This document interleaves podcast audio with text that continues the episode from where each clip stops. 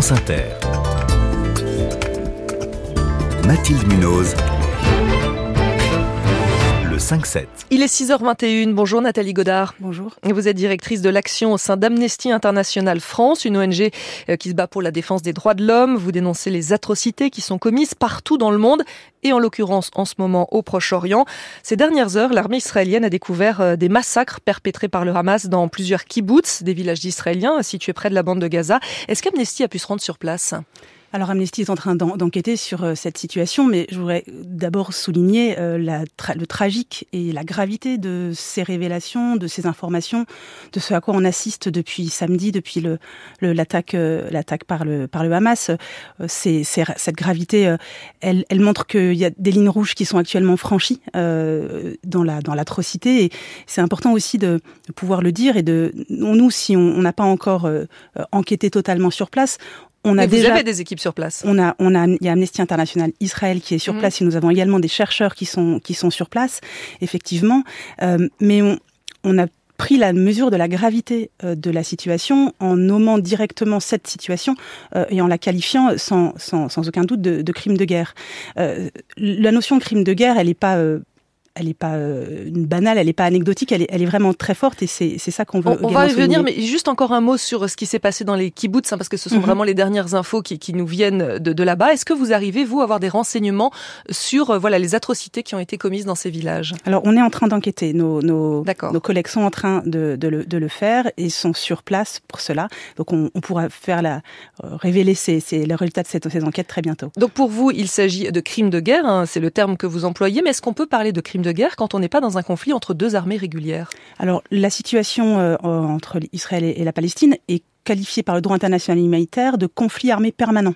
Euh, donc, euh, c'est reconnu. Mais là, il s'agit du Hamas, qui est une organisation terroriste ça ne, ça ne change rien au fait que, quels que soient les belligérants, les belligérants doivent respecter le droit international humanitaire. La situation est qualifiée en général de, euh, de, de conflit et donc les différentes parties, quelles qu'elles soient, doivent respecter le droit international euh, et euh, les règles, de, les règles de la guerre.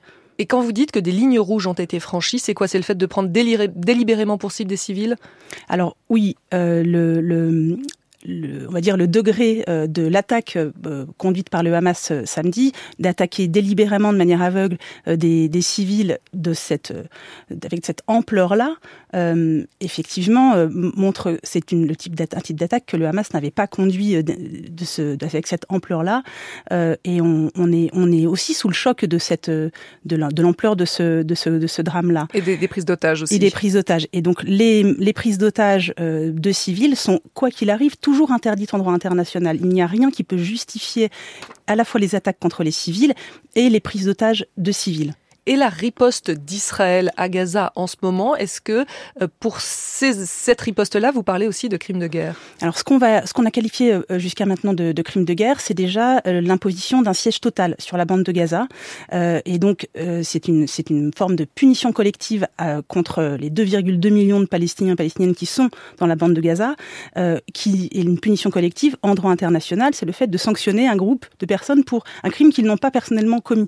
Et ça, ça relève également du crime de guerre, c'est vraiment la, la, famine comme arme de guerre qui est totalement interdite en droit international. Donc aujourd'hui, il y a réellement plus d'eau, plus d'électricité, plus de gaz euh, à l'intérieur de la bande de Gaza. Vous avez des retours d'habitants de, de, sur place? Alors ce que, ce que disent par exemple le, le directeur de l'hôpital de, Gaza dit qu'il qu a cinq jours de réserve euh, d'eau et que dans cinq jours, il n'a plus d'eau. Euh, ce qu'on sait, c'est que déjà, la bande de Gaza était très dépendante de l'aide d'Israël pour l'eau et pour l'électricité et que déjà, le blocus imposé depuis 16 ans restreignait énormément euh, les, les possibilités euh, de la, de, des habitants de la bande de Gaza et, et était déjà, mettait, les mettait déjà dans une situation de tension humanitaire extrêmement forte. Ils n'ont pas de ressources propres en eau, en gaz, en électricité?